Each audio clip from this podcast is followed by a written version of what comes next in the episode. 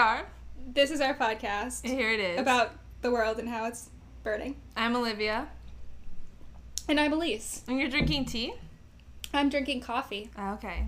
I thought if I drank too much coffee, I would be, like, shaking right now. Mm. So. I was like, I need to be just ready to go. Caffeinated. Sharp. Yeah. Yeah. And this is our podcast for, kind of for the end of the world, but just also for climate change and our own eco-anxiety, climate anxiety, all of the above. All of the above. And, you know, podcast for the end of the world, but hopefully so there isn't yeah. the end of the world. So we can talk about the things that are ending the world and make them legitimate and have people have more conversations about them past just yes. what we talk about. Yes. Um. So how? Who? Who are we? Who are you, Elise? Uh, I'm Elise. Um. yeah. I mean, we'll, we know each other from school, so we both majored in music business. So that's uh, a useful thing that I guess we did. My formal education, but am I using my degree right now? Not really. Um, surprise. Uh, I am currently running an online vintage and secondhand store on Depop called Nyliner. Um, I just moved to Austin, which is fun. Um, you know, pandemic got the better of me. Yeah. And now I'm here. You were, yeah, as soon as I moved to Brooklyn, you were like, I think I I'm like, going to move three days uh... later. It's fine. Yeah, yeah, it was kind of not great timing but for it also starting made, a podcast together. Yeah, but it also made perfect sense because then, I mean, there's so many reasons to to move, especially if you don't have to be in the city right yeah, now. Yeah, so paying basically half of what I was paying in rent for, which is really nice. Yeah, um, for way more space. Yes, yes. So I'm in a uh, little office space right now that I have room for. Um, but yeah, I, I guess, you know, you'll learn more about us. Yeah. As we keep going, but who are you, Olivia? Who am I? Um, it's a hard question. I'm I'm a media student, so I'm sure I'll talk about media at certain points. I'm, yeah, tumbling into grad, grad school. I feel like that's the best way that I can say it. I was in the Peace Corps until COVID hit, and then uh, I was in Morocco, and then the next day I was at home at my parents' house having my twenty-fifth birthday and a cake with my parents, um, which... You also had your twenty-fifth birthday a couple days ago. Yeah. So welcome yeah. to the quarantine quarantine quarter century crisis club. Yep. Yep. I keep feeling like I'm having a quarter life crisis, but it's not my fault. Yeah. Um. it's just it's just everything else. Yeah. Um. But basically, we we wanted to start this podcast to. We're both big friends of true crime. It's not, this is not a true crime podcast in any way, but I feel like the storytelling aspect of a lot of those podcasts is what I need an outlet for in terms of climate. Like, there are so many stories about the way that the world is going, climate justice, uh, environmental sustainability, all of these stories that are worth telling and worth just like talking about among friends, and that's what we're we're gonna try to do. Yeah, I definitely think uh, just a lot of times the way true crime stories are like, how could this even happen? Mm-hmm. And like also the response to it, like why did people act this way? A lot of that same kind of just like questioning a situation, yeah, and how terrible it is applies to how I process a lot of stories about the environment. Right. It's like the worst so. thing that can happen to a person, and also often disproportionately to women and people of color. Mm-hmm. That that the worst thing that can happen to you, how can you even fathom it? And then now climate crisis is like the thing that is happening to all of us, but there's there's plenty of people who don't want to acknowledge it or don't want to have any conversations about it. And then there's plenty of us who do acknowledge that there's a, a huge issue and a time crunch on it, but don't know what the heck to do about it. Yeah, or or it's just too big to like comprehend. Just like, how do you wrap your head around, like, I don't know, like the world getting two degrees hotter? Like, that's so hard to conceptualize what that would actually look like. Right. Or what does that mean stuff. for us, like, like day to yeah, day? Like, I don't know. Um, I hate like the winter time. Yeah. Or, like, that's kind of how I feel like it's easy to respond to stuff like that. So yeah, it's like, just because there's no snow in February, does that mean that global warming is real? No, but it's yeah. a false equivalency. Like, there are plenty of other reasons why all of these yeah. things are happening. Um, so yeah, each week we're gonna tell each other a story from the, I don't know, what what are we even calling the greater bubble? Like the environmental just, movement, the like, climate crisis? Kind of like climate crisis, but also... yeah, stories about environmentalism, I guess, mm-hmm. um, but not always. Just, like, things that affect the earth or the people and animals and plants that are on but the earth. But also probably aliens at some point. I mean, it, honestly... depending on how long we do this podcast for, also, we could definitely talk about Elon Musk and Mars and all of that. Space. So it's not, Space. It's not even... the earth and to this the world. Earth. The Earth's surrounding environment. Yeah, um, the atmosphere. Space junk. Yeah. Like, space garbage is the thing. Oh, um, my God, yeah. That's yeah. so... Tr- that's definitely going on our so list of not, ideas. Yeah, that's not even, like, in our... At- or I guess it is in our atmosphere.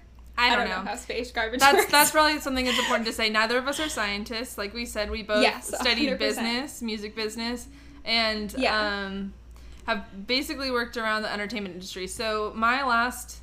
I didn't even take environmental science in high school. I took one hour of biology and one hour of chemistry at the same time. And in my chemistry class, yeah. we worked on the same problem the whole year. So yeah, I did bio and chem. Um, and, oh, and physics. I did physics. Yeah. But our idea is trying to make those, those subjects more accessible. And, yeah. and also just like... something that everyday people can understand, aka us. Yes, because like, we are everyday the, the village people, idiot like, is me, and I'm here to tell us. Yeah, if I can yeah. understand it, then hopefully other people can. Hopefully. Yeah, yeah. Like I'm, I'm gonna spend time reading stories until I understand them, so I can tell you in a way that I would understand it about what's going on. Um, so the first one, I guess, I, I'll just jump right into my story, because there's a back, yeah. there's yeah, a yeah. backstory to my story. But, um, I think a lot of people maybe will have heard this story before. It's the story of Centralia, which is the ghost town on fire, um, which I will get deep dive into. But first of all, a little bit of backstory on why this one was interesting to us. Um, we talked a little bit about, like, true crime stuff before, and this was on a mini-sode for My Favorite Murder. I could have sworn, I looked up yesterday to see when they posted this, I could have sworn this was posted at the end of May when I, like, initially kind of got the bubble for idea for this podcast, but I just looked and it was, it was posted on July sixth. So that's not mm-hmm. what it was. I guess it was just that idea was bubbling, and then I would hear stories like... Centralia and um, the the water. What I have it written down. Hold on. There was like the water, the dam it, outside Saint Francis Dam disaster. Story of Julianne Kopecki, like Kopke. All of these different stories that you know are on different podcasts that aren't about climate at all, but are one hundred percent climate stories. Um, and so we're gonna dive into that, like as a, a climate story.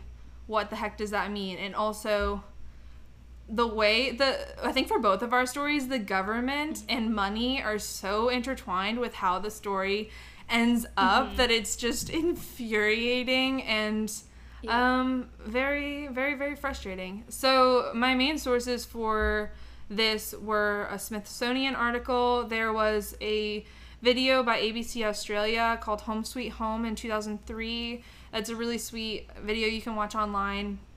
Obviously Wikipedia, and then a bunch of kind of random uh, articles from history, off-roaders, coal speaker. There's a lot of information on this, um, on Centralia, because it's one of the most famous coal fires, especially in the U S. But uh, yeah, lots of information. We'll have all of the links on our website. So if you want to dive into this more, really encourage you, because I know that I have like the simpler story this week, and we're definitely not going to get to everything because there's a lot of, of elements. It's a story that goes over like decades and decades. So Um, Centralia is a town in east central Pennsylvania. If you're like me and get your knowledge of Pennsylvania mostly from media, it's like, it's pretty halfway between Scranton and Allentown.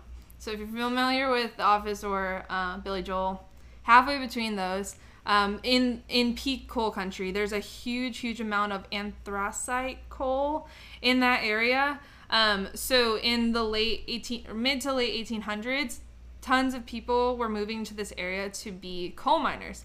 Um, the first two coal mines in Centralia were opened in eighteen fifty-six, and um, over the few decades after that, into the nineteen hundreds, the population grew to over twenty-seven hundred people.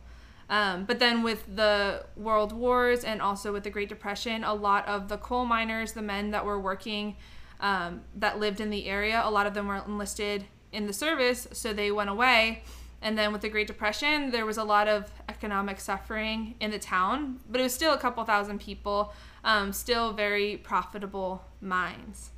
And then in nineteen sixty-two, uh, there, well, there was an inciting incident, but there's a little bit of um, speculation, not speculation, what's the word? Uh, fighting, what's the word? Like, um, like. This is always what's so frustrating uh, about podcasts. It's on the tip of my tongue. Everyone else knows the word. Everyone else knows uh, it. Uh, disagreement like, uh, between yeah, two like theories. Conflict? No, there's another word. No. We'll come up with it later. Um, there's, yeah, two different main theories. The main one is that there was a fire at the town garbage dump. So especially um, around this era, like fifties and sixties, mining towns across America would deal with their trash by using coal pits as landfills. Um, so, which sounds like an amazing idea, obviously. Um, so they would have this huge pit, and underneath that, there's a whole uh, kind of labyrinth of coal mines. If you imagine like an ant, you know those ant dig things where you can see like... Like an ant farm? Yeah, ant farm where you can see everything that they're leading out. That's literally what the photos of the coal mines look like. It's just all of these little lines underneath the town um, and going out real um, far below. So the coal pits are above that, and usually there's enough space between those that you don't... I'm putting my hands up as if anyone can see me except for you, but... Um, it's fine. I'm going to be wild. Yeah, talk with my hands. It's okay. Um, I'm like here nodding. Yeah, yeah. Like, yeah. Um, you're just like a little screen to me, but it's okay. Um, so basically they set this on fire. Um, it's a local fire company that comes and, uh, does this every year, uh, right before Memorial Day. I don't really know why, but the day before Memorial Day.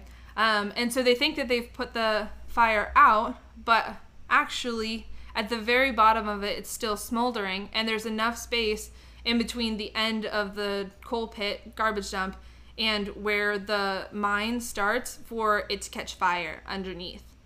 Um, the other theory, which is fairly similar, but it's just a little bit more controversial, and it, I'm sure if you actually lived in the town and were blaming specific people, it's a very important theory.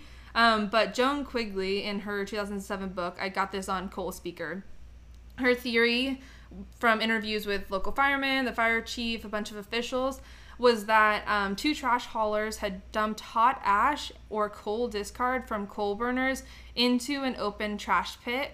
Um, and those pits, by law, were supposed to have a fire-resistant uh, clay barrier between each layer, but they hadn't done that. Mm-hmm. And so they think that that allowed hot coals to get into the underneath pit um, and start the fire.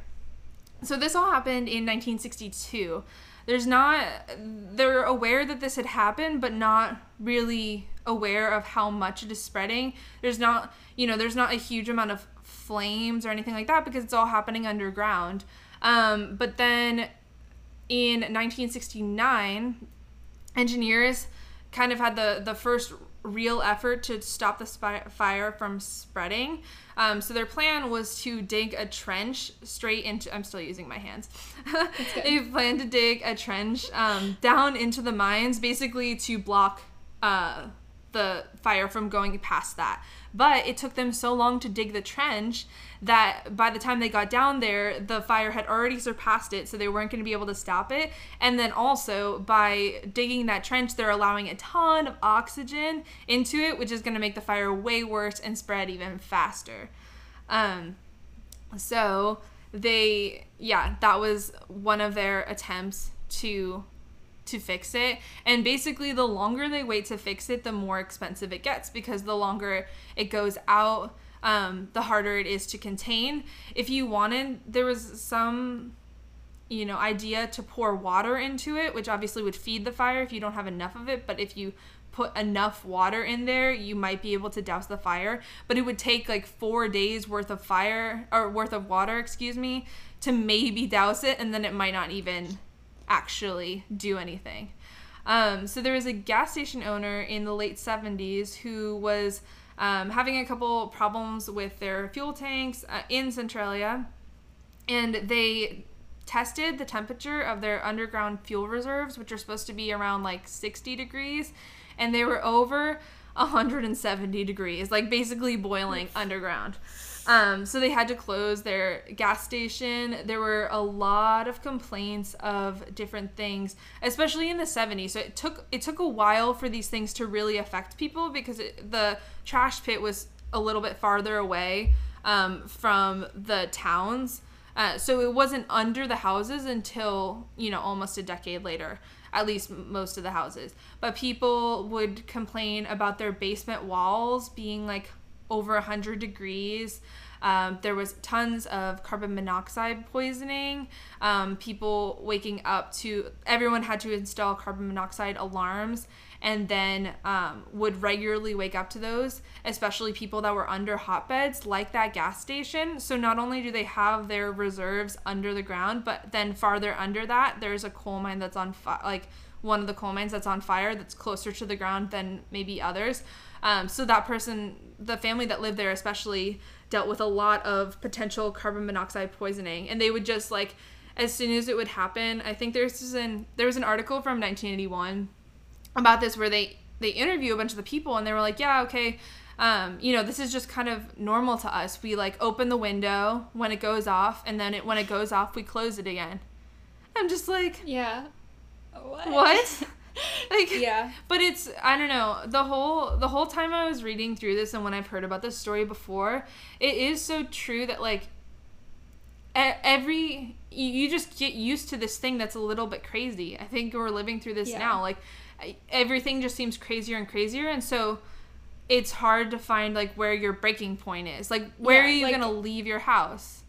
I feel like it's like the boiling frog thing. What is that? Where, like, if, so, like, if you put a frog in boiling water, it'll jump out. Mm-hmm. But then if you put a frog in normal water and then you slowly raise the temperature until it's boiling, they won't notice, and then they'll die. Oh, God. Well, yeah, yeah that's so... I, but, I, I like, I feel like that, like, ha- is, like, yeah, what too. But, like, it is the, like, you slowly get used to all these...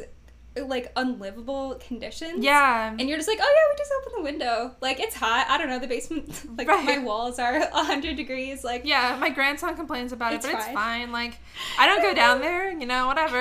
Yeah, who, who who really goes down in their basement? Right. It's all like my crap down there. Yeah, and so, and also there's a lot of people that are from, yeah, these these mining towns, their families, their grandfathers came here, and like, this is their home. That's their family home. That's just, like, what it is. So, obviously, they don't want to leave unless they have to. And if they think that most of the risk has already been, ha- like, occurred, then why are they going to move now?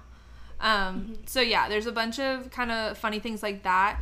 Uh, not funny, but odd occurrences like that.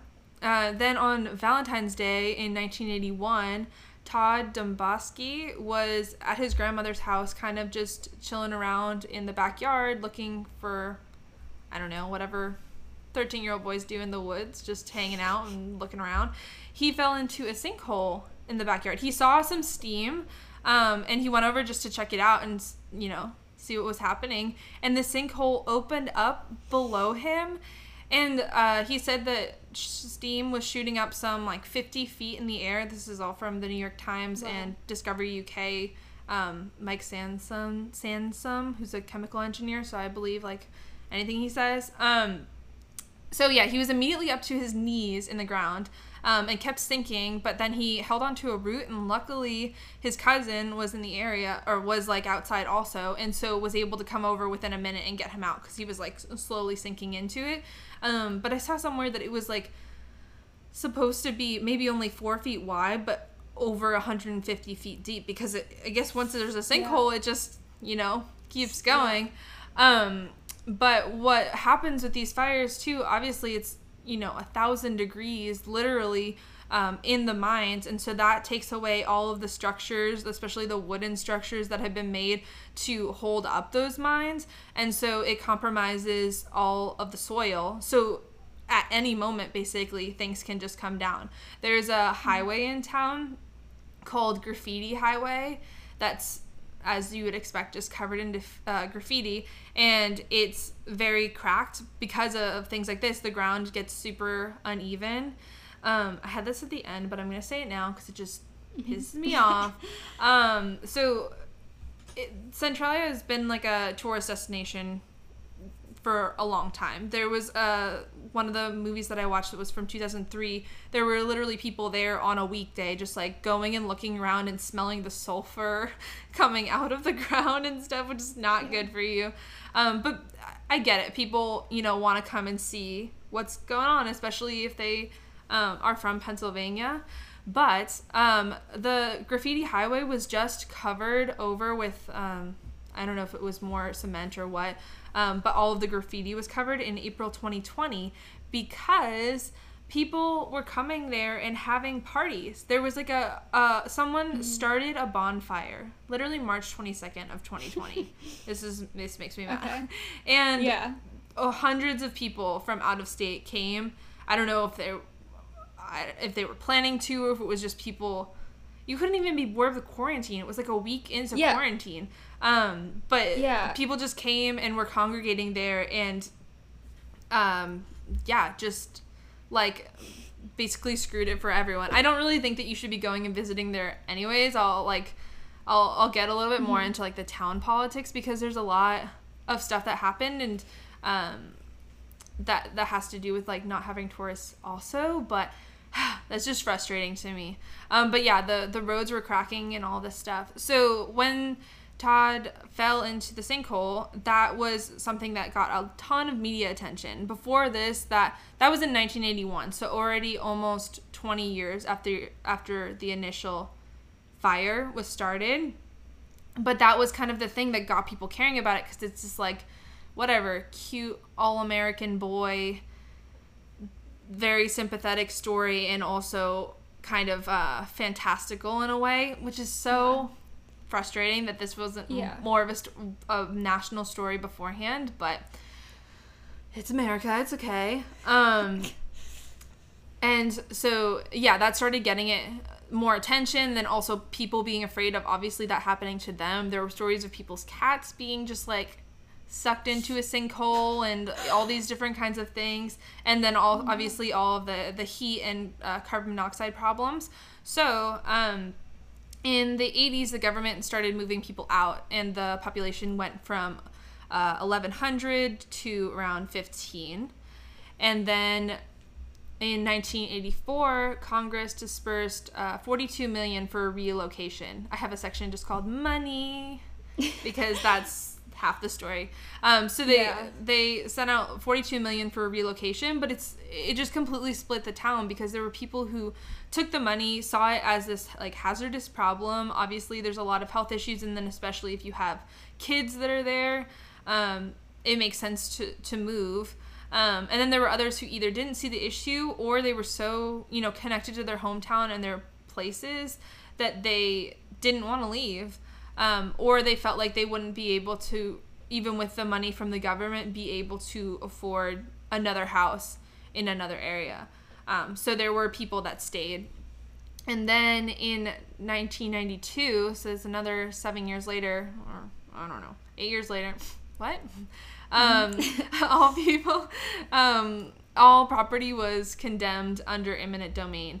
And there was a, a little bit of a lawsuit with this, and there were a couple of mostly elderly couples who uh, made a an agreement.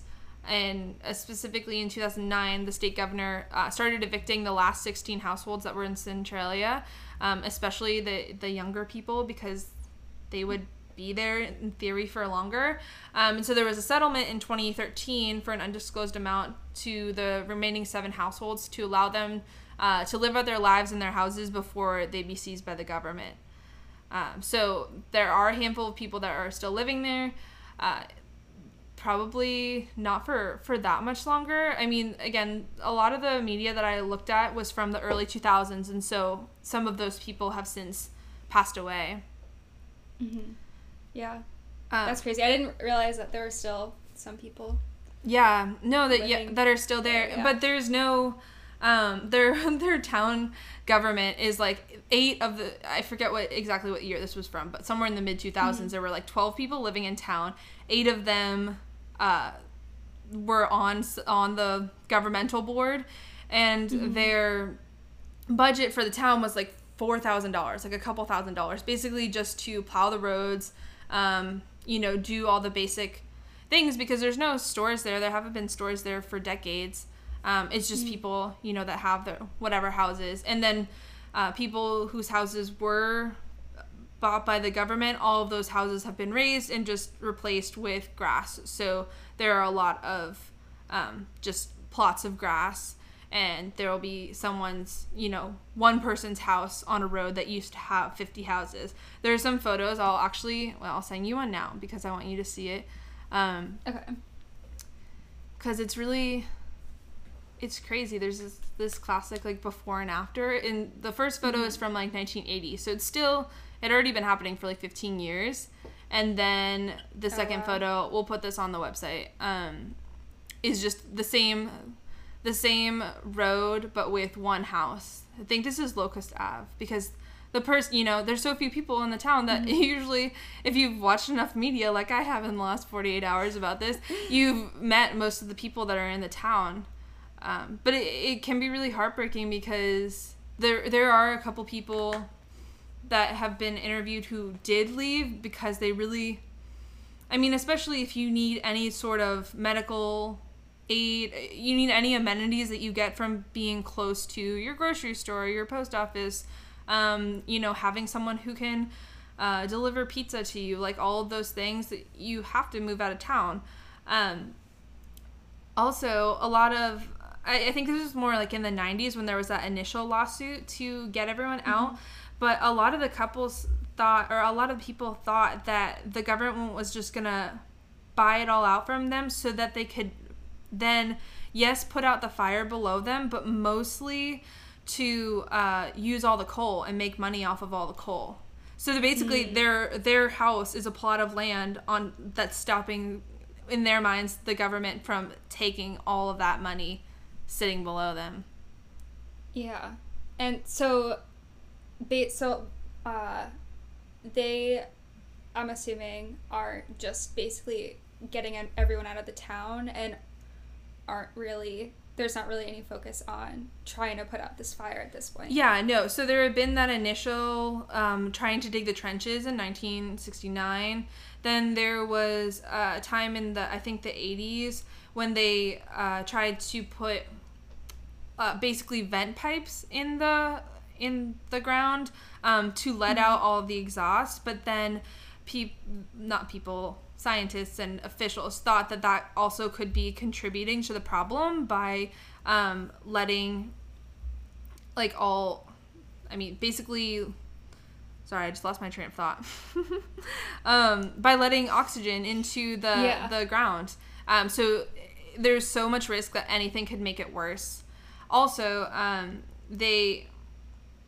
they could not only make it worse, but really the only way to get it out, especially once it's so widespread, is to complete, like, just basically take the ground off or hope that it's going to run into groundwater. Yeah. So in okay. that two thousand three documentary that I watched, there was an estimate that to put out the fire would cost a billion dollars with a B. Okay. A billion dollars. Yeah, a billion. Yeah.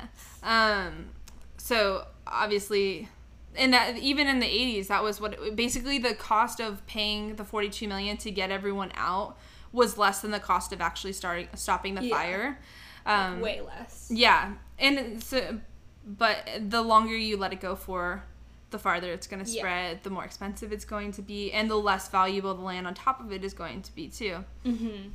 Yeah. So, um, surprise, surprise, this is not the only coal seam fire in the world. Actually, it's one of thirty-eight, I believe, in Pennsylvania, and over two hundred in the U S Um, there's this, there's a, a Wikipedia page I highly recommend. It's just called Eternal Flame. Um, that talks about like these coal seam fires and then other fires that have been eternally burning, or not eternally, but have been burning for decades or centuries. And then also the religious aspect of a lot of religious works that have eternal flames.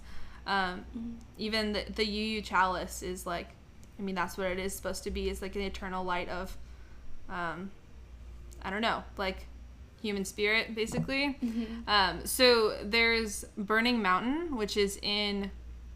Hold on, I have a whole thing about this. Um, Burning Mountain is in Australia. Uh, it's... Hold on. Sorry. I put down just... You know, you get to the point where you just, like, copy a bunch of paragraphs in and then don't organize them. That's what I did. Mm.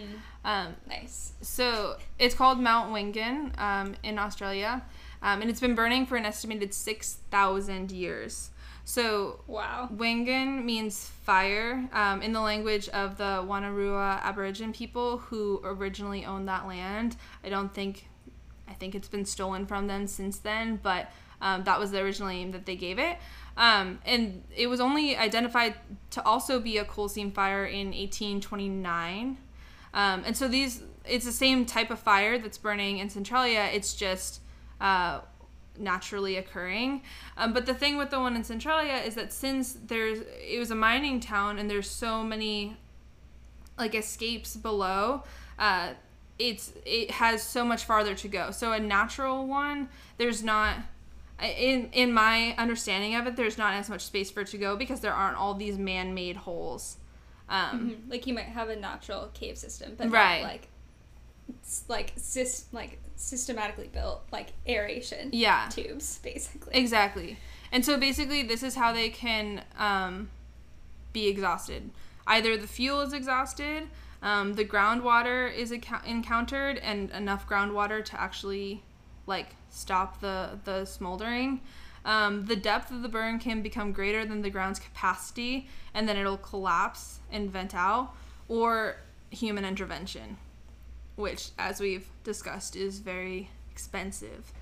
Um, but yeah, so there's tons of these all over the world. There's a lot of them in India and China, where there's a lot of mining systems. Um, and yeah, it's just kind of everywhere. Yeah, that's crazy. Yeah. Yeah, and just that it's been on fire for so long. Yeah, and that there's no real way to stop it. It's... Or no way that isn't hindered by policy and money and politics is so frustrating. Yeah. Um, so yeah, like I said, there are people that uh, come here as tourists. The thing with tourism is that it mostly benefits the neighboring towns, since um, Centralia, when uh, all the town the things were seized, their mm-hmm. zip code was also seized, so they can't really. Make any there's no government infrastructure there. There's just the Columbia County, which is the larger county. Um, so all those places that are selling souvenirs and lodging and all that stuff are not actually like giving money to the town, um, but it is going to the larger county, I guess. Um, but yeah, people will walk on the lawns of the people that still live there and think that it's abandoned. Um, mm-hmm. and they said they'll always be asking, "Why do you live here?" Um, they dump, dump trash everywhere. The worst are the tourists who leave graffiti, which, as we said, is a lot, a lot of people. Um, yeah. Oh, fun thing. Kind of. It's fun, but it's also sad, as as literally all of this stuff. Yeah. Um, there was a buried time capsule that was, it was buried on the centennial of the town in nineteen sixty-six to be opened fifty years later in twenty sixteen. Uh, but they ended up opening it early in twenty fourteen because of like a bunch of water damage, and I'm not even sure if that was had anything related to like the way that the ground was because of the fire.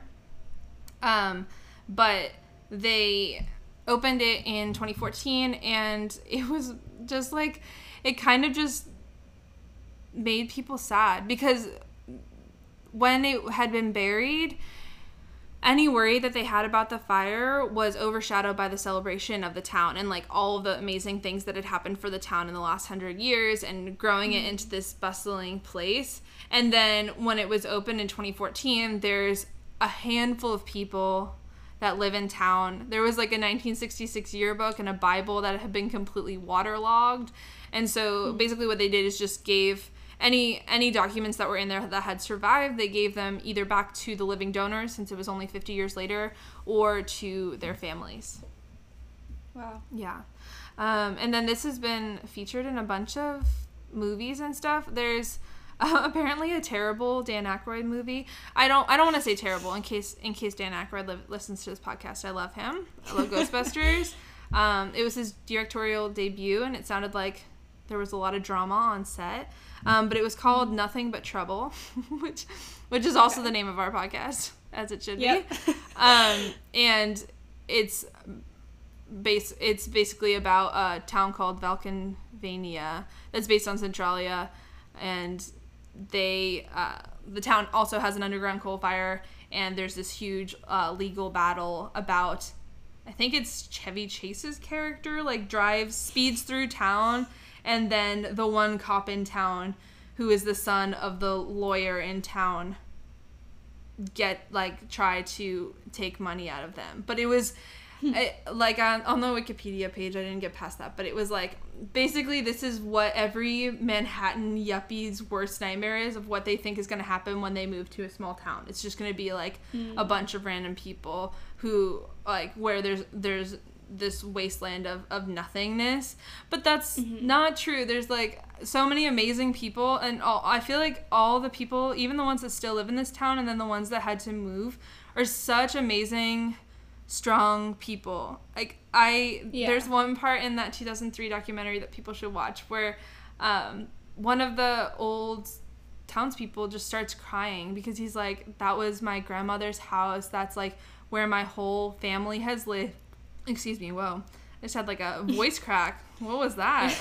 Something just happened to me. Um, but he, um, he he was just so upset about it because that's like where where his whole family was, and then now because of this this thing that he had no control over, but also didn't need to happen, uh, happen because of irresponsible people. Like his whole hometown has been destroyed, yeah. just disappeared. Like- It's so preventable, and yeah, and the people there are just like powerless. Right. I feel like that's gonna be a theme on the podcast. Yeah. Unfortunately, I know. Um. So yeah, that's. I mean, I have a lot more information, but I feel like that's the, the gist. Yeah, and I mean, we'll put more pictures and stuff on our Instagram and have all the links that you pulled on. Yeah.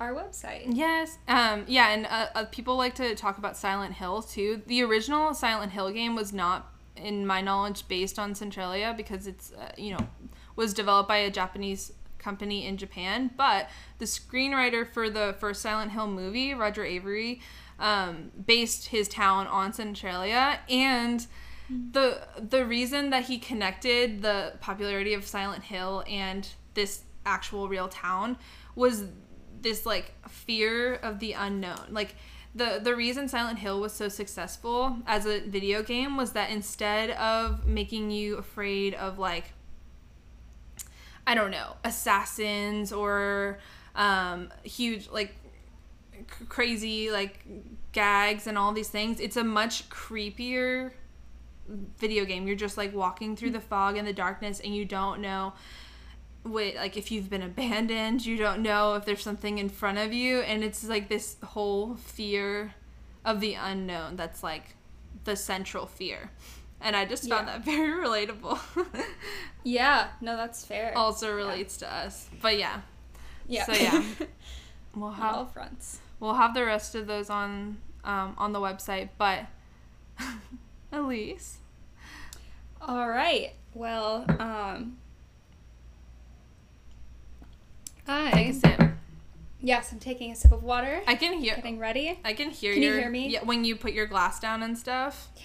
Yeah, I, I'm using a coaster, but maybe. Nah. nah or I'll just stop drinking water. No, you um, you can drink it. Just put it on the ground or something. I don't know. Okay. Yeah. Actually, that's a good idea. I have my phone on the ground. But so that's. Buzz. Anyone that's um. still listening, that's going to be the story of our lives because, obviously, not an audio engineer. I feel like if we have any of our audio engineer friends who listen to this, they're going to be like, you need to hire us and not do this yourselves, but tell us what we're you. doing wrong. Yeah, tell, tell us, us all the sounds you can hear. Uh, I'm trying not to fidget and move around, but being I'm pretty unsuccessful at that. It's okay. Um. Anyway, uh, staying hydrated aside, um, today I am doing um, the story of Cancer Alley um, in Saint James Parish, Louisiana. Um, I'm so excited. So, yeah, uh, this is, uh, Cancer Alley is basically the eighty-five mile stretch between New Orleans and Baton Rouge. Um, so, a long time ago, um, that land was filled with sugar plantations, um, but um, over the years, um, the formerly enslaved people that lived in the area, um, they were able to buy land and start their own communities. Um, like there's a town in this area called Freetown, um, but they started, um, yeah, building up a community. Um, one woman named Sharon Levine, who, remember her name because she'll come back later. Okay. Um, but growing up, she remembers, um, and she still lives on the original forty acres that her grandfather purchased. Um, but she remembers watching people, like, cultivate the land and grow rice and um, sugarcane. Um, and when the sugarcane was harvested, everything would smell like candy, and the whole stretch was filled with, you know, flourishing black-owned businesses. So they had a nice thing going, um, obviously through rough patches and whatnot, but um, they were being they were pretty successful um, until um, nineteen sixty-nine. When DuPont built a neoprene factory in the area, um, and Wait, what, basically, what is neoprene? What? Are you guys okay? Excited? So yeah, I, I I'm gonna get there, but I will explain it now. Okay. Um, so neoprene is um, it's used to make uh, wetsuits and like mouse pads um, and mm. a lot of medical supplies and stuff. So like if like I I feel like I've. Like, mouse pads are the thing that I've, like, come in contact with the most. But it's that, like, spongy, right. rubbery stuff. Yeah. Um, and actually, fun fact, I guess, um, this factory is still to this day the only place in the U S that makes neoprene. Wait, really? I feel like that's yeah. still really... So it, has it been just moved to other countries or something? Um... I, I think it's just the only place that makes it, in the U S. I oh, think wow. there are other places in other areas, but in the U S, only place that makes neoprene. Um, I think they had other plants earlier, like their uh, DuPont's first neoprene plant was in Kentucky, um, but in like the nineteen forties or something. Um, but, but yeah, so neoprene, the wetsuit, rubbery mouse pad material. Um, but yeah, so they built this neoprene factory in nineteen sixty-nine, um, and this kind of marks the shift from, like, agriculture, I guess, being the main uh, business in the area to um, the production and processing of petrochemicals and fossil fuels. Mm-hmm. Uh, and that has just continued to grow, and today there are over one hundred fifty plants run by uh, ExxonMobil, Coke, and Shell, among other companies. Um, and so neoprene, there's a c- chemical called chloroprene, which um, is used in the making of it. That is basically the harmful thing that's causing a lot of damage in the area. Mm-hmm. Um, So before this factory was built in nineteen sixty-nine, um, DuPont uh, did studies in the forties to see um, if chloroprene would have any adverse effects on people. Wait, so and the company themselves did the test mm-hmm. to see if the company's in, material would be bad? Yes, in nineteen forty-one. I don't see any problem um, with that. Yeah, well, but no, they found they found that in the, like, when guinea pigs were exposed to this chemical, um, they would have circulatory abnorm- abnormalities to the point where they would collapse. So... Wait, like, circul- sorry, is circulatory, like, the I think, blood system? Mm? Yeah, I, I, I, honestly, I'm not really entirely sure, it, like, all the information in this study. I think it's kind of just, like, the bottom line is that they're, they knew it was harmful. Yeah, um, from the get-go, before they even opened the, get-go, the factory. Yeah. It, yeah, like, it will cause a myriad of problems in living creatures. Um, Perfect. Yeah, and they knew this since nineteen forty-one. Um, so because of this knowledge that they had, they initially were looking for somewhere that was less populated. But um, they ultimately decided to build in Saint John, um, presumably because they uh, decided that the residents that lived there didn't really matter all that much. Um Hmm. So this is where we get into environmental racism. Yeah. Uh, because um, Saint James as a whole is about fifty percent black, but um, the areas directly around the plants um, can be up to ninety percent black. Mm-hmm. Um, so, so those are the people that are obviously most affected by this. Yeah. Um, but... Yeah, so after the plant was built, um, residents like Robert Taylor started noticing that people were getting sick. Um, so he has watched as his community has basically been ravaged by what he is assuming is coming from the plant. Mm-hmm. And his um, his mother, brother, sister, and nephew have all died from cancer, oh my gosh. um, as well as, like... both his next door neighbors. So I guess like two neighbors on one side and wow. one neighbor on the other. So like he's literally just surrounded by, he's just like sitting there watching like, why am I still here? Right. Um, and I know now that his, um, his wife is currently battling cancer mm. and his daughter is suffering from, I think some sort of like gastrointestinal disease or something like that. Oh God. Um, and the I feel like if you see this in articles, or I'm sure he gets the comment a lot of, it's like, well, why don't you just move? And it's like, no, this is where he lives. It shouldn't. This shouldn't even yeah. be a problem that exists. Yeah. Um, and like you can tell, like it's these are like generations and like extended family members that are affected by this. Mm-hmm. So it's like. This is where people's roots are, like, their whole families live there. This is where their community is. And they're watching as everyone in their family and their community and their friends are just, like, one by one getting cancer or getting, like, awful. Yeah. like, having awful health issues. Yeah, that are clearly um, related to air quality or all that. Yeah.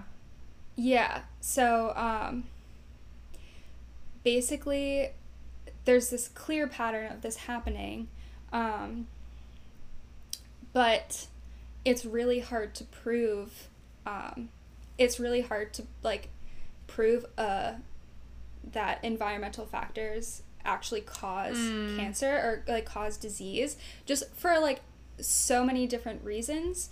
Um, like, even one of them is, um, I guess, in, like, counting the, the cancer rates in the area. If you look at things on a big scale, the numbers look like okay, or they don't look necessarily crazy different from... Correlation does not equal causation, y- whatever. Y- yeah, and but like if you look at it on a big scale, the numbers kind of look similar to national averages and stuff, but then when you go and look at like the census tracts closest to the... Um, closest to the plants, mm-hmm. like the numbers are crazy, like totally different story. Mm. Um, and also, one thing that I thought was interesting is a lot of people go out of state to get treatment. So a lot of the cases that should be technically recorded in Louisiana get uh, reported in Texas or Tennessee, because that's where people go to get treatment. Oh. So, so there's probably a lot more cases mm. than are even counted, but yeah. So like basically the numbers are really weird. It's hard to yeah. prove. Um, but um, in addition to like watching people get sick, um, there are, I guess, these like waves of really gross smelling air that like extend out from the plants. Mm. And after they kind of roll through neighborhoods, people will have like headaches and breathing problems and stomach aches and diarrhea. Yeah. Um, so they like get visibly, like they know that they get sick after they are exposed to air from the factory. Mm. Um, and also I read about one woman who, um, she got caught in the rain and then her skin like peeled off. Oh my gosh. Because she had like chemical burns from the pollution that rained down on her. Oh my. Like it didn't all peel off. I imagine it would just get like, like it got like red and peely and flaky and bad gross. Enough. Yeah. But like acid, ew. Literally acid rain. Yeah. Yeah. So like this stuff is like clearly having bad effects on people, even if it's really hard to prove. Yeah. Links between the things, and again, as you mentioned, a big issue is money. Mm. So it's obviously hard enough to prove that there's a correlation between pollution that's going on and illnesses that people are experiencing. Mm-hmm. And I mean, the people themselves, they just don't have the money or the power to do anything about it. Yeah, compared to all these um, oil, it's all oil companies, right? Yeah, yeah. Yeah, um, who have the so, highest power lawyers in the whole yes. world and highest paid. There's yeah. no ch- chance. Yeah, exactly. So even if like the people like the people don't have the money, the state doesn't have the money. Honestly, like at a federal level, there's not really the money. Um, and even if there is, the the government doesn't have a huge incentive to step in on behalf of the people, because these plants are like the biggest taxpayers in the area. They're bringing in huge amounts of money. Mm. They're um, they are um, a big source of jobs. Although I've seen many complaints that they don't actually give the best jobs to the people that are most directly affected by the plants. Um, but but yeah, so there's really not any incentive for anyone to step in and help people at this point. Um, So obviously all this is happening. Um, I guess in nineteen seventy-six, divers um, dove down to the bottom of the Mississippi River to get sediment samples, and they came up with second-degree burns all over their hands. What? Um, so, so yeah, so like literally from the bottom of rivers through the air, just like everything is toxic. If you come into contact with anything in the environment, you're like, yeah. So if you walk around or doing wait, yeah. so this they got the burns from the sediment in the bottom of yeah. the river. Yeah. So yeah. I think they were testing for like chemicals and stuff, and then they yeah, found them. From scooping it up, they're like, yep, there it is. um. So just another example of just everything being incredibly toxic. Um. And then jumping forward a little over ten years, um, there was an L A Times article um, in nineteen eighty-nine about a pharmacist from Saint Gabriel named Kay Gaudet. I love um, that name. And, right? Wait, wait, what um, was the name? K- her name is Kay G- Gaudet, oh. G A U D E T. I think you said bidet. So, I was like, hell. No, it's not bidet, Kay Gaudet. Um, but... Uh, Yeah, so Kay Gaudet, uh, and she started keeping track of miscarriages that were happening mm. in her town. Um, and so, a peri- uh, so in her community of twenty-one hundred people, um, sixty-three women suffered seventy-five miscarriages over a three-year oh period between nineteen eighty-five and nineteen eighty-eight. Um, so she just started, like, watching what was going on around her and taking notes, and then she started making a fuss about it. Um, yeah, she should. As she should. Um, and so slowly her business started in her pharmacy started dwindling because she she thinks that um, the plants are telling their, their workers to not pick up their meds at her pharmacy anymore. So they're, like, pressuring them to not go see Not give her, her business. Yeah. Yeah. Yeah. So, um... which in a town of a little over two thousand people is a lot of workers, I imagine. Especially yeah. if they have a lot of health issues.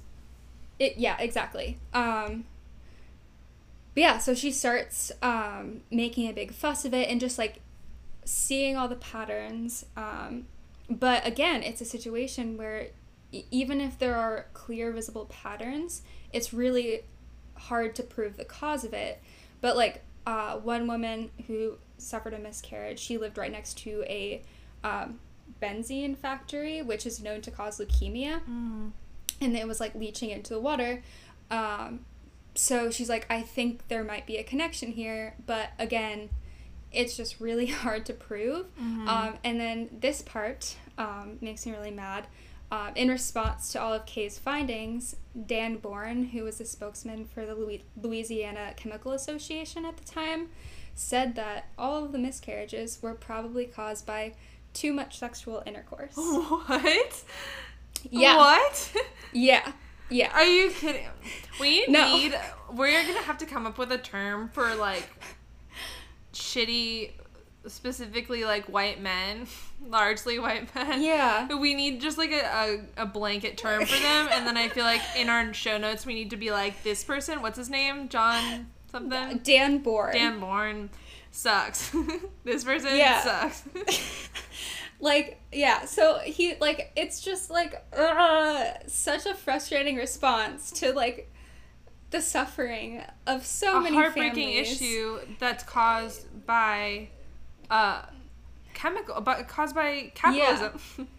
Yeah, and he's just blaming them and belittling them mm. and saying that, like, they don't know anything. Uh, oh so gosh. Yeah, that is the worst. But, like, that's that's the general response from yeah the companies is just like mm, you're probably having too much sex and uh, okay. Um. Anyway, so that's super frustrating. Which is also like. I, at least if you're gonna give a shitty excuse, at least have it be something that makes sense. Like, that doesn't even not that does not even make sense in another yeah. context. That's not no what causes a myth. Like, that's just insane. It yeah, it's just basically like slut shaming women that yeah. are suffering from like exposure to like chemicals, terrible chemicals. Yeah. Uh, so so yeah, that is. Really terrible. Um, and then, so she just continues collecting all this data on her own, and she keeps bringing awareness to it, which, aside from being written off by the chemical companies, um, but also they made a statement about it. So, you know, she was saying enough stuff that they were paying attention to it. They had to say something, but, yeah. Yeah. Um, but, like, people would come up to her at church and, like, get all in her face about how she was bringing p- property values down. Mm. Um, but she just carried her n- notebook around with her with all these press clip- clippings and all of the names of the women that had miscarriages, and she would just start reading out their names. Mm. So, um, obviously devastating, but I love her yeah, so that's much. A, uh, can you imagine being at, like, coffee hour after church and so just, like, hearing that conversation going over, and you I obviously would be listening yeah. as soon as... And then she just starts reading the names. Like, how badass. Yeah. That's fucking amazing. Yeah. So, she's awesome. Her situation is not. Mm-hmm. Um, but... But yeah, so she's great, and I just love the fact that she, like, carries her evidence around with her at all times, oh, yeah. so she's ready well, cause for it, fights. Yeah, um, it's so interesting because I can't imagine, I feel like it must almost be similar to being a politician where, like, going out into public, your problem affects everyone. Like, mm-hmm. in her, within her town, it affects every single person that is there, so obviously everyone's going to have an opinion about it, and then... Yeah, there are going to be people like that who just don't want mm-hmm. anyone to stir the pot. They don't want any uh, problems, yeah. especially from the company that's giving a bunch of money to the town from their perspective. Exactly. Exactly. Um, so, um, clearly she had all this information, but it was still really hard to prove cor- like a correlation between the pollution and like bodily reactions mm-hmm. to it, um, which brings me around to how it is actually proven. Um, so, um,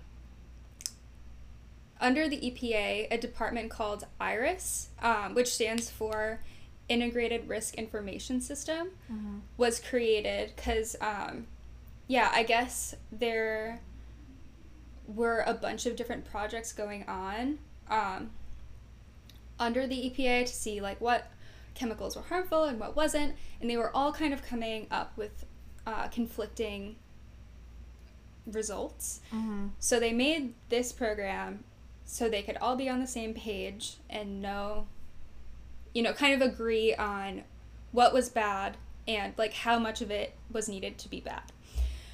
Um, so this, their process is super, super thorough, so it takes a long time. Mm-hmm. Like, science just takes a long time. Right. Um, which, it's really great that they're thorough, um, but it's obviously bad for people who have to wait a really long time to get this information. Well, especially if your um, health is at stake. Exactly. Like, when you're like, people are dying, we need this. Mm-hmm. Uh, but also, what makes it even harder is that the companies, like the chemical companies, um, fight them tooth and nail at every step of the way, mm-hmm. to, to so that they don't aren't able to put out their information in a timely manner. Mm-hmm. And then when they do release any findings, um, a lot of times companies will be like, "We don't agree with your science. We think you're wrong," and do it again. Um, which I think they can just decline, but basically even when they do come out with information, people challenge it and challenge it. So after a very lengthy process that I R S conducts to find if chloroprene is harmful, mm-hmm. they do find that it's a likely carcinogen in humans. Um, after so w- finally, in, do you know when? In tw- oh, sorry, tw- twenty ten. This is twenty ten. Okay, so, so the first part was in nineteen sixty-nine, right? The plant yes, was made. And wow, and this is seventy years after uh, DuPont originally found in their guinea pig studies that chloroprene had negative effects on living things. Wow. So it took seventy years. seventy years. To officially say that chloroprene is bad. Um, but now, now the people know that chloroprene is a likely carcinogen, and I R I S says that um, they determine that zero point two micrograms per cubic meter is the safe limit um, for chloroprene. And so is that include um, even if you're wearing it, or is it in the manufacturing of neoprene? So chloroprene is a chemical used in the, like, in the creation of neoprene. Okay. Um, so I don't, I honestly don't know if the finished product has any chloroprene in it. Like, I, I didn't do that much research into, like, uh...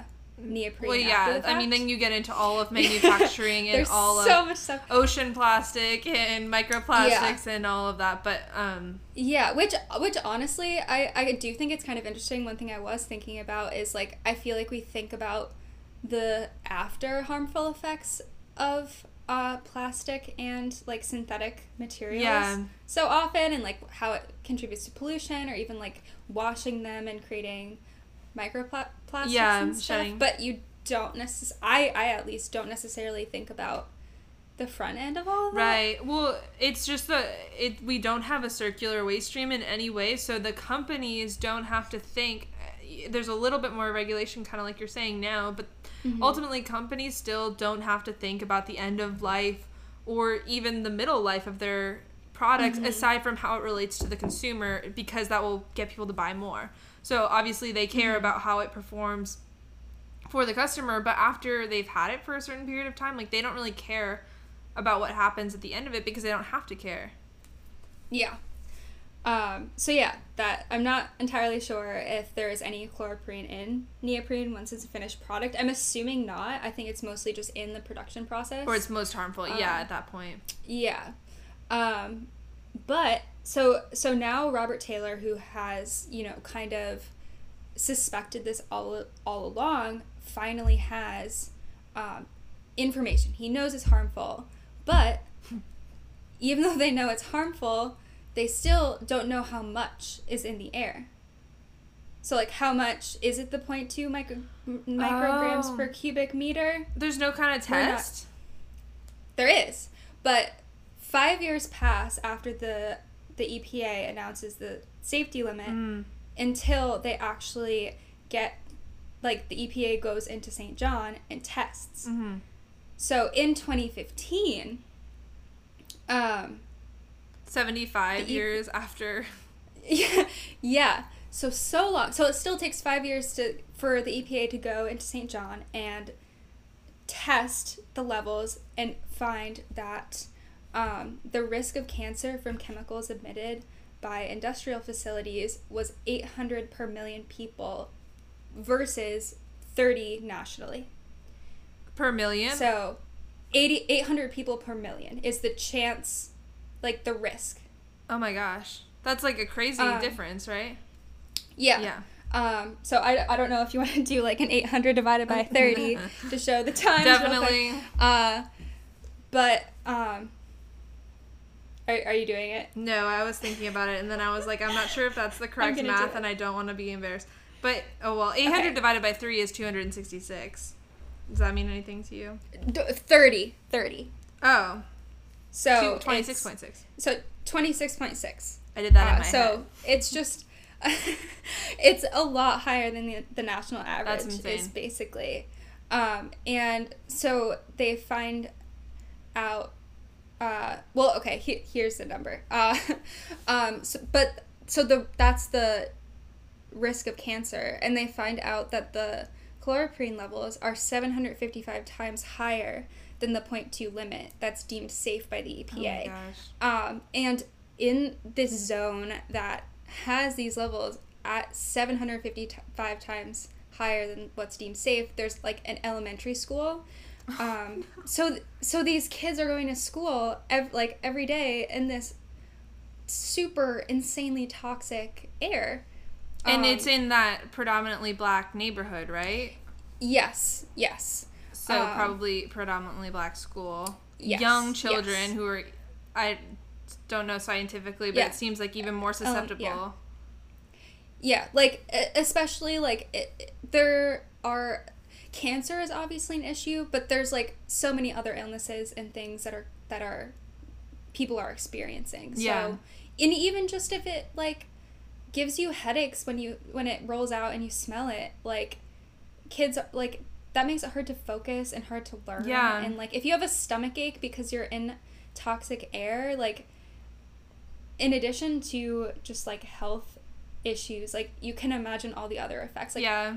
I don't know how When you, you go to learn. the nurse and she just tells you to lay down until the end of the period. Yeah.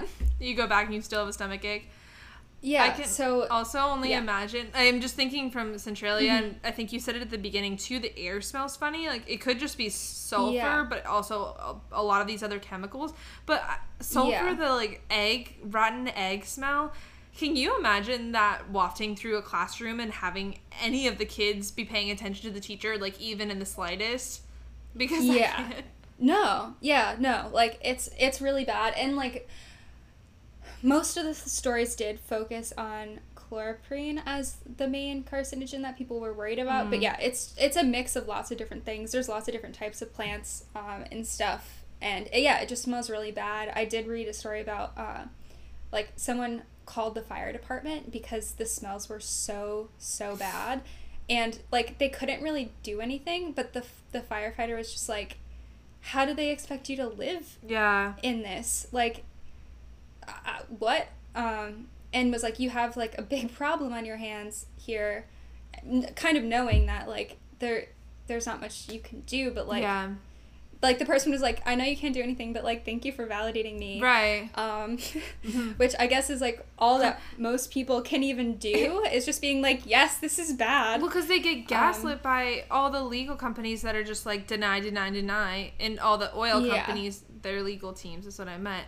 Because if they yeah. just deny it for so long, then you probably do start to think, like, oh, am I crazy? Is this just me complaining about a really seemingly superficial thing? Like, you know, the yeah. river next to me smelling a little funny.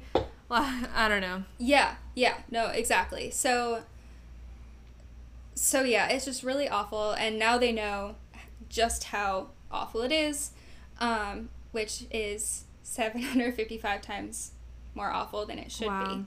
Um, which, also, I just think this is worth bringing up. Um, so this point two limit is, like, what's deemed safe mm-hmm. for whatever. Um, and so the E P A, uh, their goal for air pollution caused cancer used to be one per million people.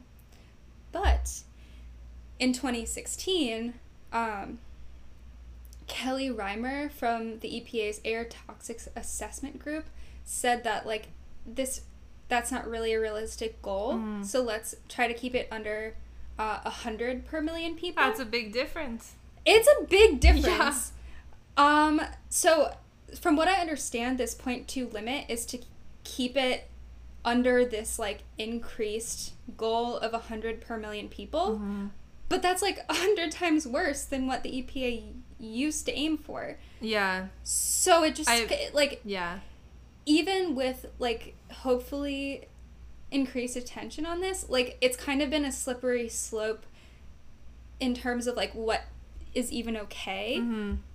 But I just thought that was crazy. I'm like, that is an insane jump to just be like, ah, I, I bet it's fine. Just like this. A hundred per million, like, like let's co- call it a day at that. Right. Um, but even at this increased risk, it's still really, really hard to enforce this zero point two micrograms per cubic meter. Mm-hmm. Um, and also, suspiciously, um, in twenty fifteen, the same year that the levels were actually taken, uh, DuPont sells the plant um, to Denka, which is a Japanese-owned company. Um, and now, whenever anyone kind of confronts DuPont on, hey, what's the deal with chloroprene? You like, we know that you have known that it's bad for a really long time. Mm-hmm. Like, what do you have to say about this? They basically just respond saying, like, I, we don't really know. Denka makes it now. It's not our problem, mm-hmm. which is even just though really it, shitty. You caused all the problems for the last few decades. Yes, yes. So that's just really sketchy, especially their timing in, like, changing hands. Um, when was that? twenty fifteen. So, like, twenty fifteen is the year that the levels oh, were determined yeah. in the area, and twenty fifteen and they were like, is the year. This is your problem now. Maybe yes, international law will be more lax on you. There yeah. You so it kind of, yeah, it also just makes it a little more complicated. Um, but this is kind of where we get into the same area that you were talking about with, like, buyouts of homes and, like, deciding what to do. Because now people are armed with information. And, like, they know that things are really, really bad, so what do we do about it now? Um, and some people do decide to sell their homes because they're like, we cannot live here anymore, especially young people. Mm-hmm. Um, but... Who do they sell it the, to? I, I, I think the companies will buy. Okay. Like, the companies buy it, or I think there, there might be some government options, but I think uh, some companies have offered buyouts to people living in the areas surrounding them. Mm-hmm. And part of, like, part of the issue is that even if they are offering one hundred sixty percent um, or more of what the houses are valued at, it's still um, it's still not enough to really go out and buy ho- houses in safe areas anywhere else. Yeah. Because the values are so low. Mm-hmm. Um, so people are kind of... just like, well, we can't afford to do anything, so, like, well, I don't really know what to do. Or, like, this is, like, a really historic area for these people. Like, yeah. they're living on land that's been passed down for generations. Um, they're surrounded by their friends and family. Mm-hmm. Like, it's just important to them, so they some just don't want to leave. Yeah.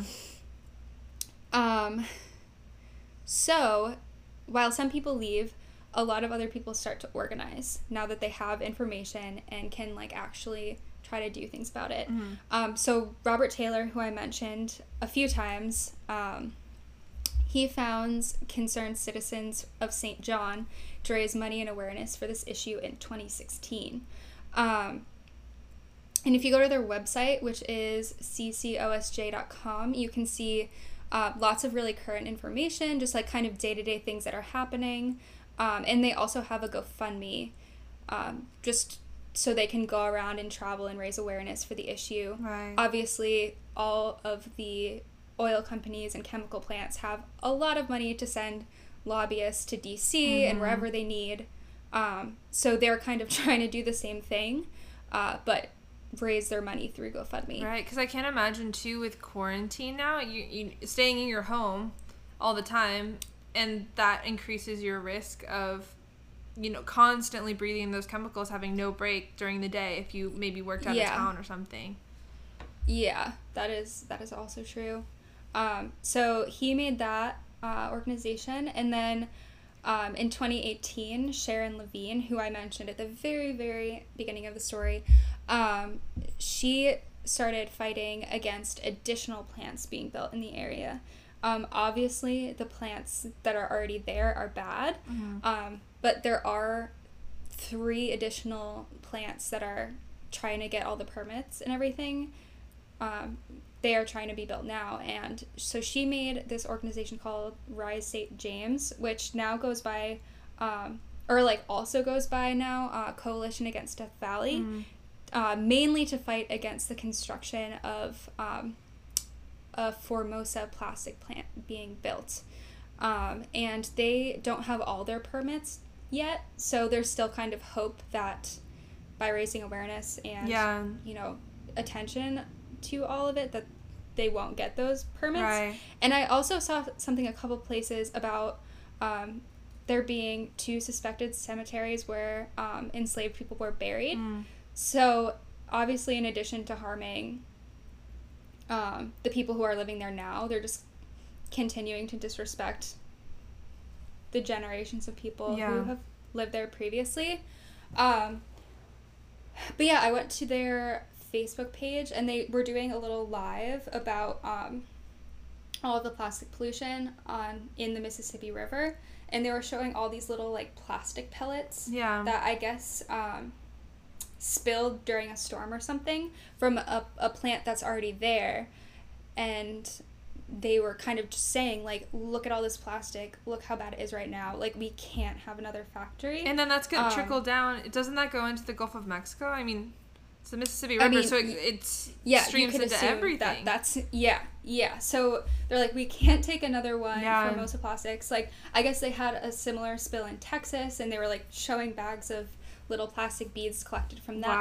spill. So they're really focusing on stopping additional building in the area. Wow. Um, and if, yeah, if anyone wants to go check out um, or, like, see the video and see, like, what the plastic pollution looks like, I think that live was from August twenty-fourth. Yeah, so um, I'm definitely going to look at it. I love just the whole grassroots organizing.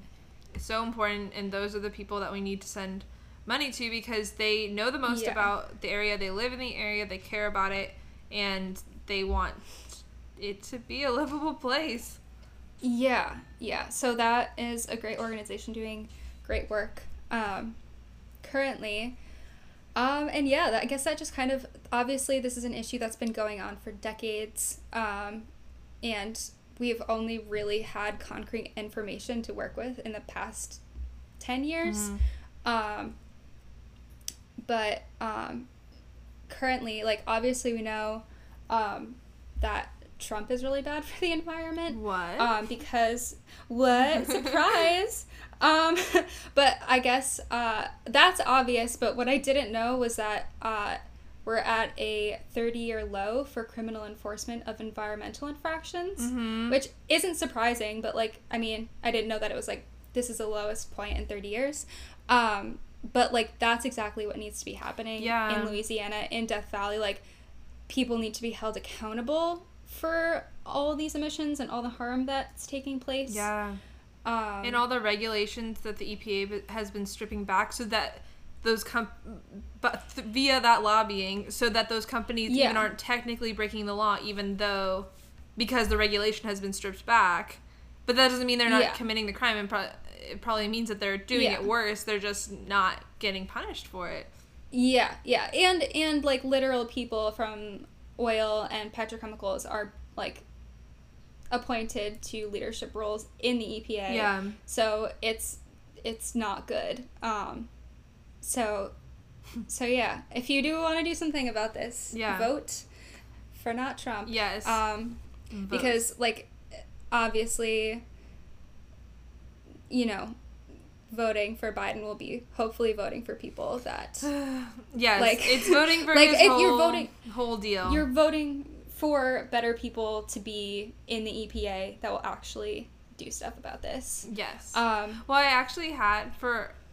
Uh, are you ready to go to our next section? I have. I have, have a couple thing? little things. I need. The I have things. two more things. Two more points of just like current, like what's going on currently. Mm-hmm. Um, you kind of mentioned. Ooh, yes. that uh like it would suck to just be stuck in your house when all these like fumes are just like going through yeah. your neighborhood, but uh the COVID death rate in Cancer Alley is the fourth highest in the country because oh yeah because um like all the illnesses caused by the pollution and stuff are kind of like those conditions that make COVID more deadly. Mm.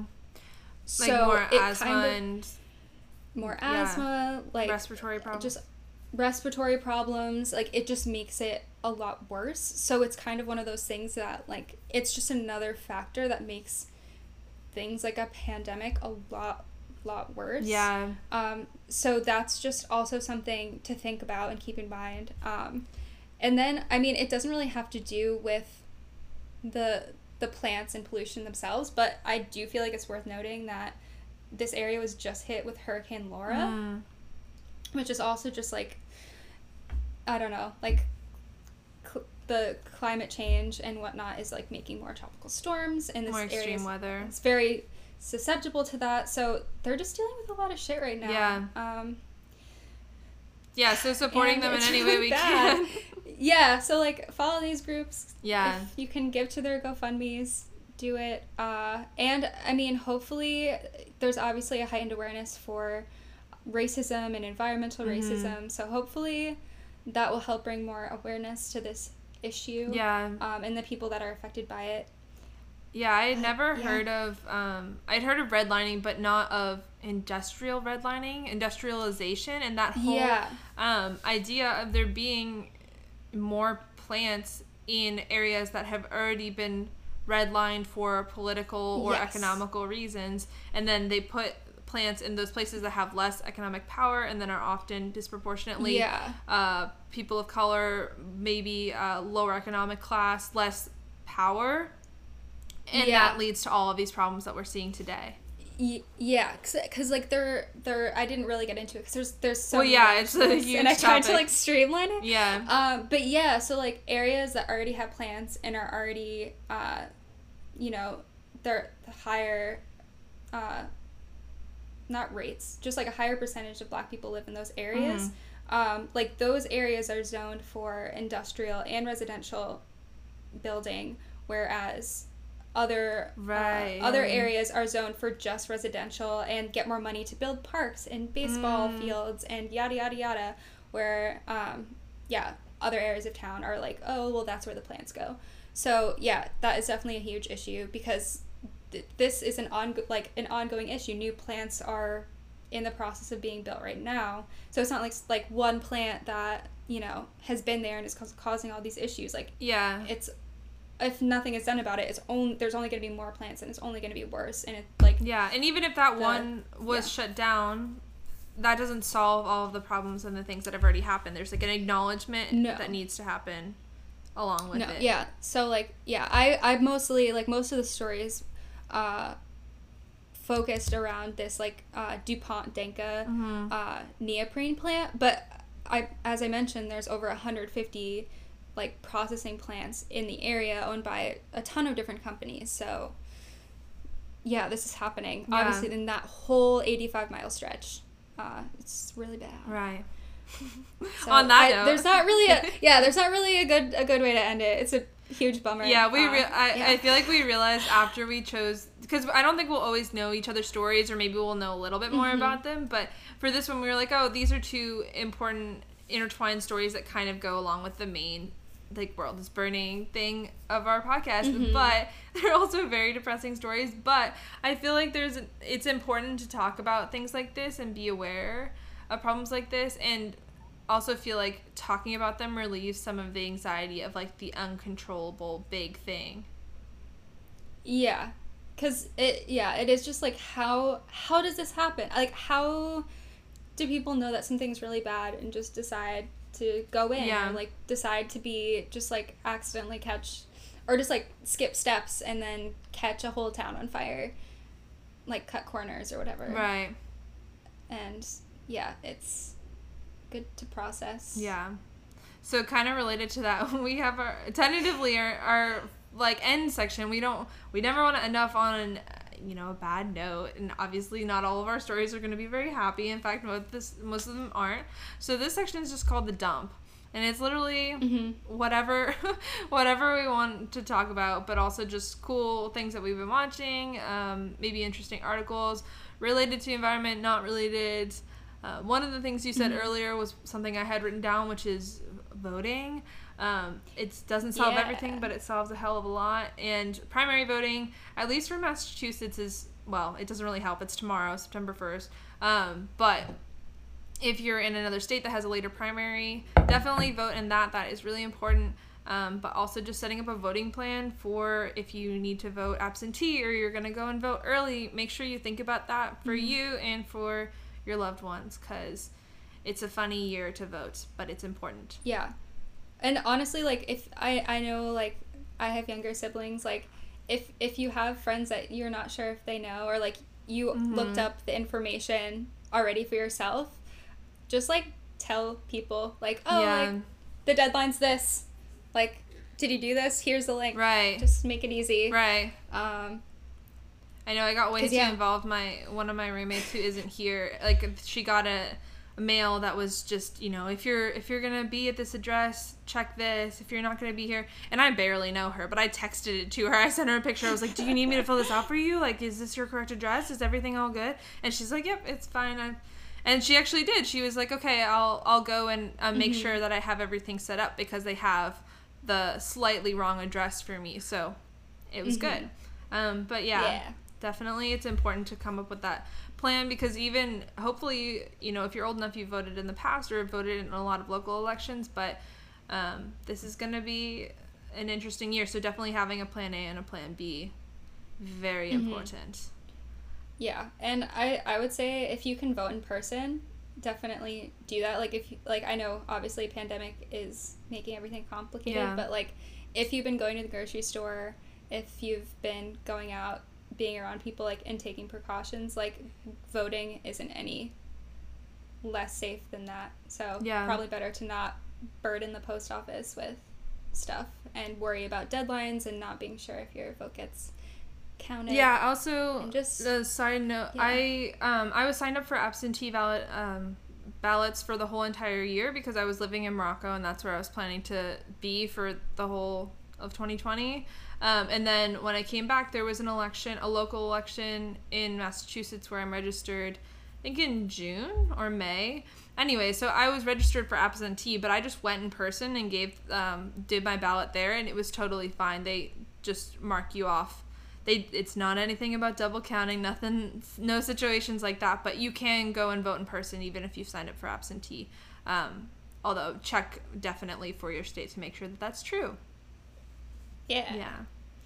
Um, I have a, a podcast recommendation that it, maybe okay. I shouldn't talk about this, because it's literally, uh, I just found it yesterday. It's the whole uh, Critical Frequency Podcast Network. I texted it to you, a couple of them. Yes. There is? Yes. Um, a show called Hot Take um, with Mary Anais Hegler and Amy Westervelt.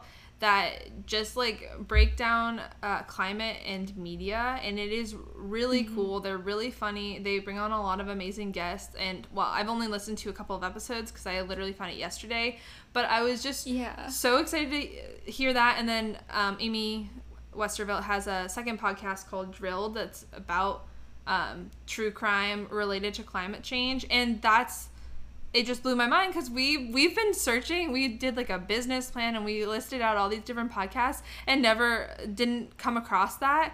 And then I'm just so happy that it exists, and now I can listen to it and be obsessed.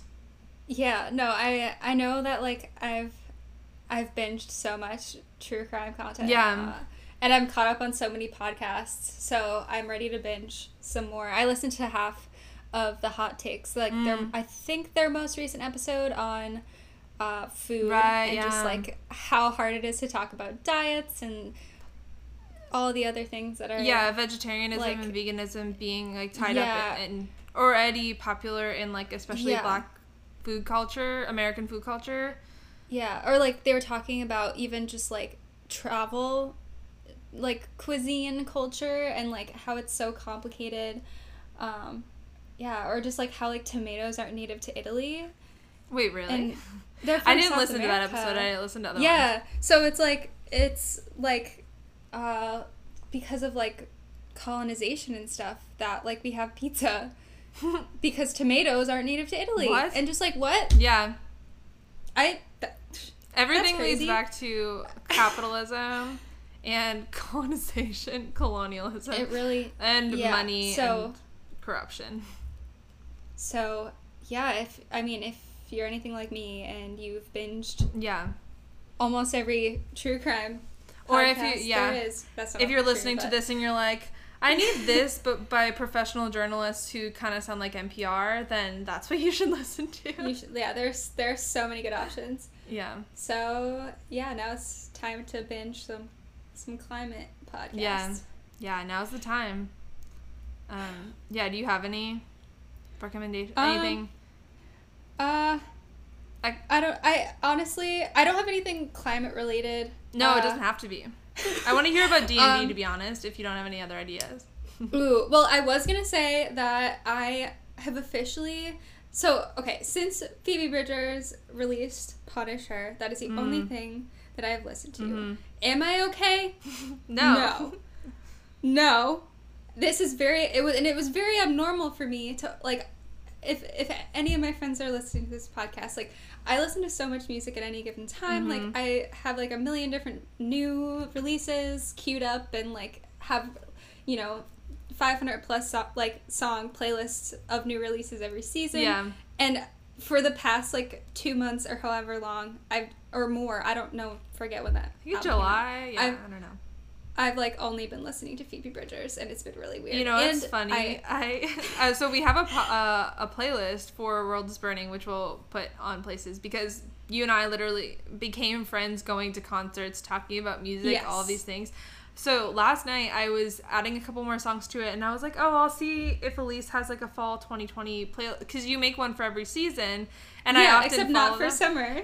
Oh, well, I didn't sad. even notice that, but the fall one is, it's, you know, fifteen songs. It was basically Phoebe Bridgers and Angel Olsen, which all... No, Phoebe Bridgers isn't on there. Oh, because you it's, had to get uh, off of it? It started with uh, Samia, which that was right. what I was going to say. Okay, yeah. Samia just came out with an album, and it was really nice to listen to. Mm-hmm. Uh, like, a new album that was really good. Uh, so, yeah.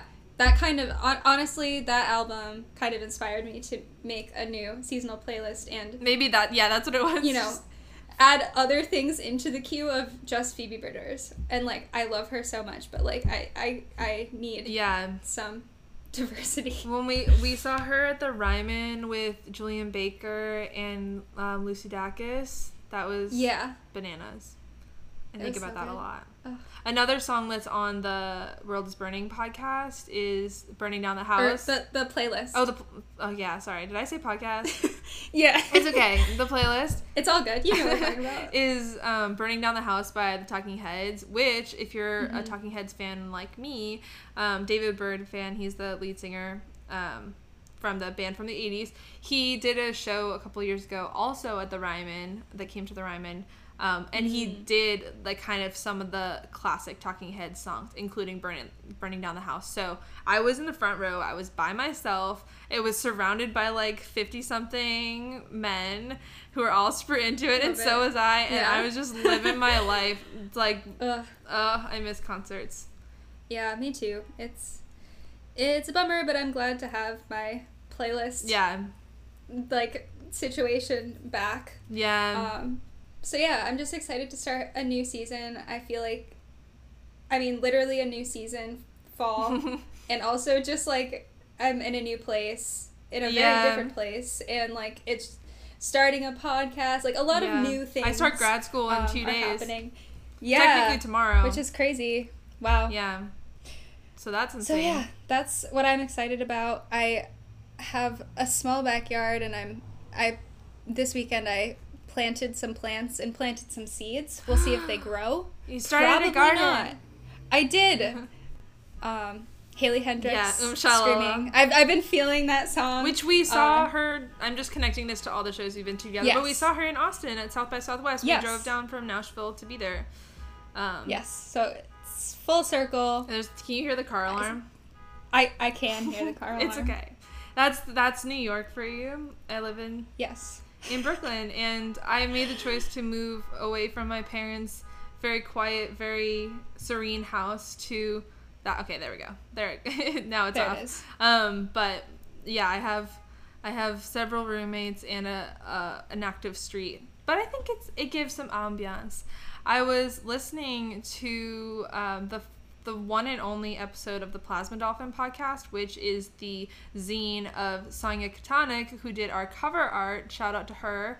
Um, but anyways, I was listening to the one episode of their podcast, and they did it in a in a park. So there's just like birds mm-hmm. chirping in the background, and you can hear like the wind breeze and stuff. And that made me really mm-hmm. wish we were, well, it wouldn't really work in Brooklyn. Maybe in like Prospect Park, we could find a place that would be quiet enough for that. Yeah, I would also just be worried that it would get really windy. Yeah. And all you'd hear was like... But it was so... Yeah, that's so true. But I don't know how they did it. It was just so nice. I was like, I need to work on my audio so that we can have... Especially if we do like a nature... You know, when we do cool environmental act- activists and stuff, just to have like chirping in the background. Not yeah. a bad idea. Just, yeah. I'll just put in a bird effect. But yeah. But yeah, so, so shout out to Sonia yeah. who did our... Um, amazing cover art. I'm actually obsessed with it. I look at it all the Same. time. Um, you can find her on Instagram. Her Instagram is at Sonia Volcanic, um, mm-hmm. with Sonia with a J. And I always say Sonia, yes. but I think it's Sonia. But I mostly talk to her mm-hmm. via, you know, I, I feel like this is going to come up a lot. I feel like there's a lot of people I, or just terms that I only read. And so then as soon as I have to say it out loud, yeah, I'm like, I don't really know how to say that. Or like Instagram handles that, like, yeah. I, I know the shape of the words. Mm. Or like, I don't know if that makes sense. Like, I don't actually no, read it. it. I just recognize it because a lot of yeah. times it's a lot of words with no spaces, and then like I'll forget and I'll be like, this account that I love, or like yeah, you remember I, the I first just, and the last letter. Yeah, I remember it, it yeah. like visually and not. Then I'll be like, I don't know how to pronounce or search this and yeah. aka me trying to learn to read Arabic, which I didn't have a huge motivation. Well, it wasn't absolutely essential to the work I was doing in Morocco, but it would have helped a lot. But mm-hmm. I would just memorize what certain what letters looked like, uh, so that yeah. I could generally get the gist of what was there without actually reading the words. Mm. That's a whole nother yeah. story. That's crazy. Um, And then our theme is by Casey Satterfield. Um, yes. It's awesome. She's amazing. And she she did that for us in like two days. Yeah. So. I was like stressed about telling her that like we were hoping to release this week when I was like, right. hey, would you do this theme song? I forgot. I was focused on our graphic and we needed yeah. a theme. And she was just like, oh, yeah, I'm done. Here you go. So yeah. that's awesome. Thank and, you, And Casey. It's perfect. So Casey Satterfield, um, K A Y S I E, Satterfield. See, K A Y C I E S A T T E R F I E L D. Yeah. Spelling. Like, there we go. we can well, obviously barely this will be, read. Yeah. Uh, and just barely just getting doing by. A podcast. We're the two village idiots. Yeah, that's why we started a podcast. We can't yeah, read. Yeah, so we don't have to write things out. Uh, yeah. Uh, which, yeah. I mean, we are also, I mean, even though we've established that we can't read, um, it, we are doing a blog on our website. Oh, yeah. Which is world is burning dot com. Um, just basically an overview of what we talked about in each episode, and links and whatnot will be yeah, there. Yeah, full links to everything that we, all of our, like, research yeah. stuff, and then um, pictures and stuff like that. Yes. Um, ways to listen, all that. And if you like what we're doing, you can follow us at World is Burnin' on Twitter and Instagram. So, World is Burnin' without the G. We're yep. working on securing the G. We'll see yeah, if that we'll happens. See how, how it goes. Um, um, but that's what it is for now. Um, on there, we're going to post uh, cool story details, like stuff that doesn't make the show, um, articles from the past week. But it's going to be mm-hmm. a fun outlet. I feel like we like social media. Yes. Sometimes. So it's Sometimes. a good thing. Um, you yep. can also help us out by giving us a follow or subscribing on like whichever platform you're listening to, whether that's mm-hmm. Apple, Spotify, any of those. Um, hitting that follow, subscribe button really helps us out, or downloading mm-hmm. the episode too. Yeah. Um, Share it on your stories if you mm-hmm. like it. Uh, yeah. Yeah, and you can give us a review, too, on Apple Podcasts. That helps us get just, like, on the radar. We're an indie podcast. We don't have any social following that is significant. Yes. So every little bit helps. And also, For if sure. you have any thoughts, ideas, this makes you think of personal stories, there's other stories you want us to cover, um, feel free to D M us or send us an email, worldisburningpod at gmail dot com, um, or on our website, world is burning dot com. We have that stuff, too. Yeah. Yeah. So, that's that. That's it. First episode down. Yay. Uh, I need to go have a drink. Cool. Yeah. Um, thank you, everyone, for listening, and come back next Wednesday. We'll have a new episode for you, all new stories.